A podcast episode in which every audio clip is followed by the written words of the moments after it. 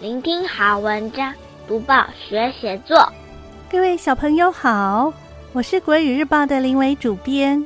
你曾经独自一人，或者和朋友或家人一起经历过充满惊悚的故事或旅程吗？当你在生活中遇到类似的情境时，你会怎么应对呢？今天的小作家林晨宇，新北市新庄区新泰国小四年级的学生，就和我们分享了他和家人旅行时导航失灵的经验。我们会介绍这篇精彩的文章，说明段落重点、赏析以及惊悚的写作技巧。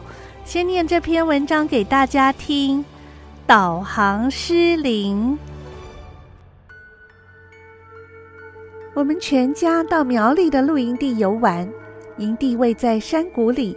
我们到的时间是下午，白雾弥漫，显得有些神秘。到了晚间。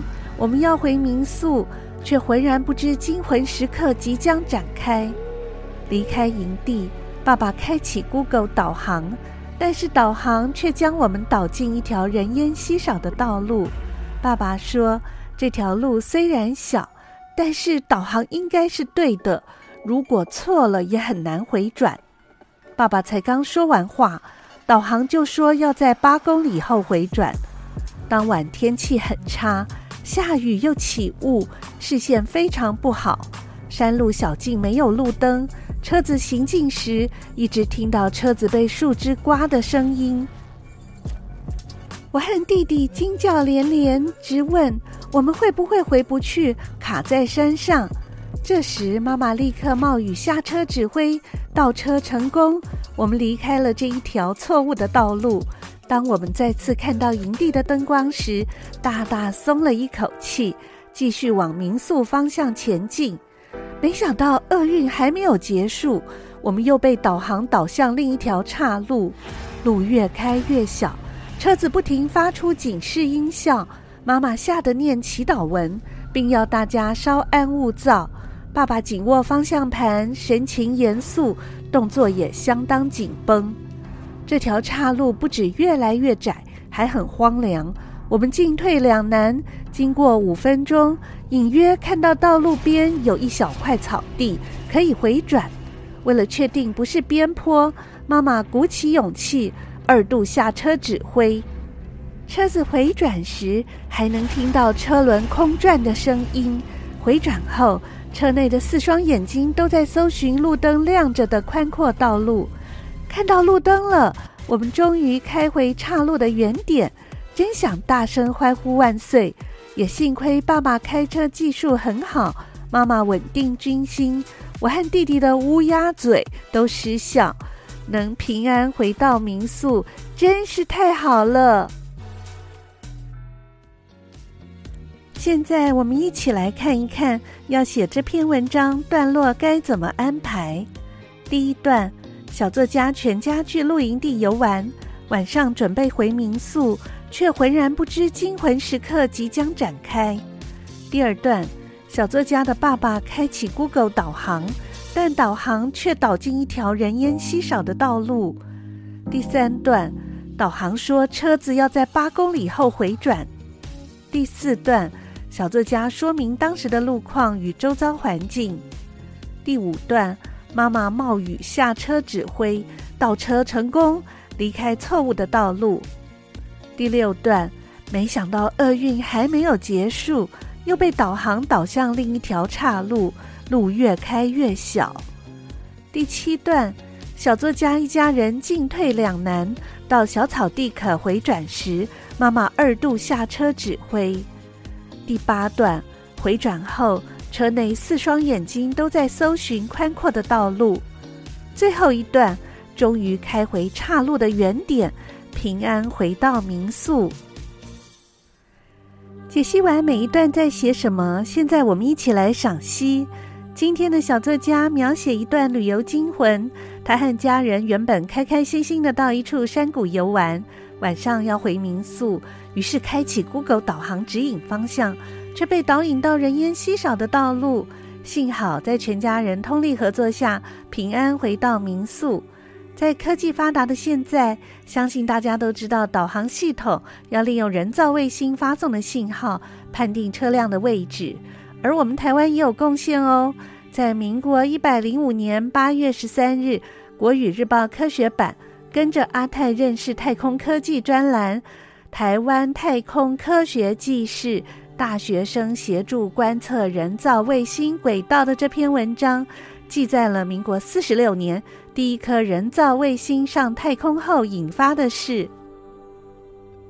当时世界有两大强国，一个是主张自由民主的美国，另一个是奉行共产集权的苏联。这两国打起冷战，展开军备竞赛，也争先研究火箭技术，发射人造卫星到太空轨道。各国也分别以这两国为首，分成两大阵营。太空技术竞赛由苏联赢得第一步。在一九五七年，先后发射两颗人造卫星上太空。美国虽然在三个多月后才成功发射第一颗人造卫星，但马上号召同阵营的人观测人造卫星的运行。为什么要观测人造卫星呢？因为地球不是完美的球体，各处引力有些差异，人造卫星运行的轨道可能和理论预期的不同，而且当时人们对太空的环境陌生。因此，需要地面的人来观测，协助记录真实轨道。在地面上抬头就能看见人造卫星吗？答案是可以的。虽然人造卫星自己不发光，但会反射太阳光，而且当年光害少，稍微注意一下，还是可以看到空中有个小亮点跑过去。不过，如果人造卫星进入地球的阴影，就看不到了。所以，观察人造卫星的好时机是傍晚和凌晨，不是深夜。美国的呼吁，自由民主国家自然愿意参与。不过，这些国家多半在美洲和西欧，亚洲则比较多国家属于共产国家，不会和美国合作，所以资料较少。一群台湾的大学生体认到这一点，主动帮忙美国观测人造卫星。其中一个大学生就是第一位在台湾出生及成长的诺贝尔奖得主李远哲。听了这个小故事，你对科技的进步是不是有更深的体会呢？多读报，多开窍；早读报，早开窍；天天读报，不怕不开窍。要跟大家说一说什么写作的小技巧呢？今天要说的是惊悚的写作技巧。你有没有看过恐怖片呢？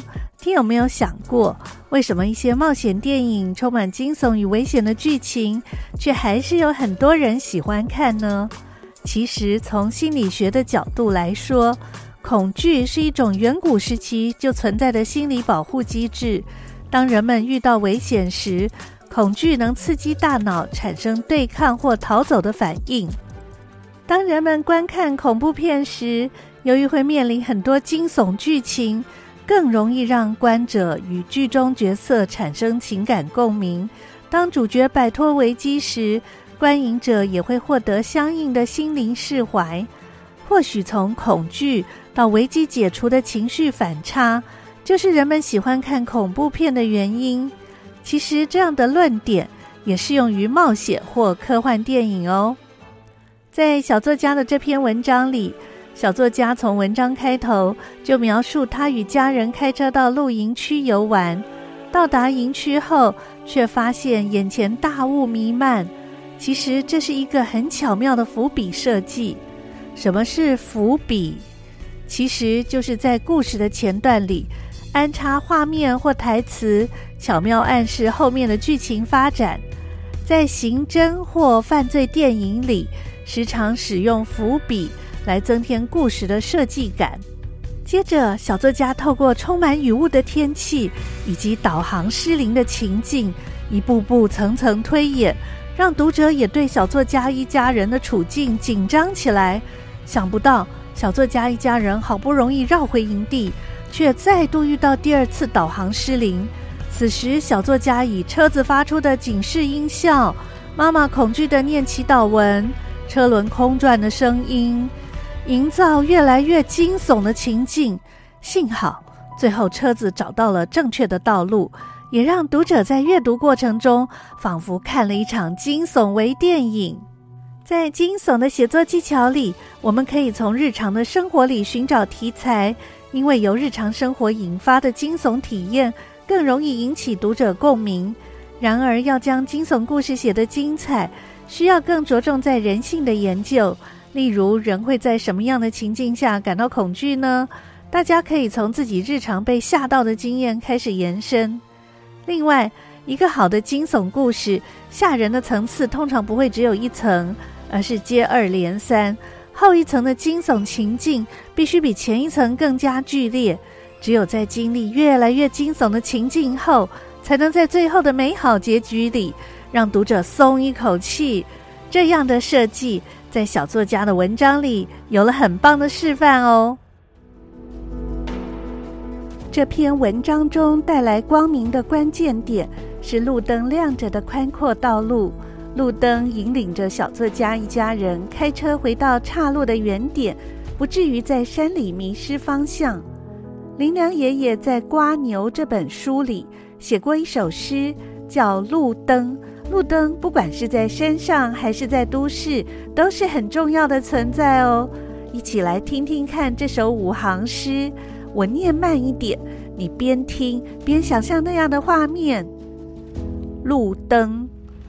深夜里，街上静悄悄，走路的人看到路灯，就像看到一个醒着的人。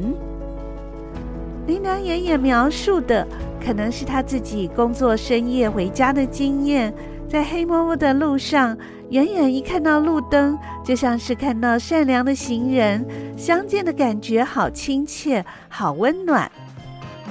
分享完《瓜牛》里的路灯，还有小作家写的导航失灵，小朋友可以学习段落重点、文章赏析，还有写作技巧。希望小朋友在写类似作文的时候，试试看把我们刚刚提到的写作重点应用上。鼓励小朋友写作文，可以用一种跟文字玩游戏的心情。多试试几种方法，让写作变得更有趣。多读报，多写作，让我们看见更好的自己。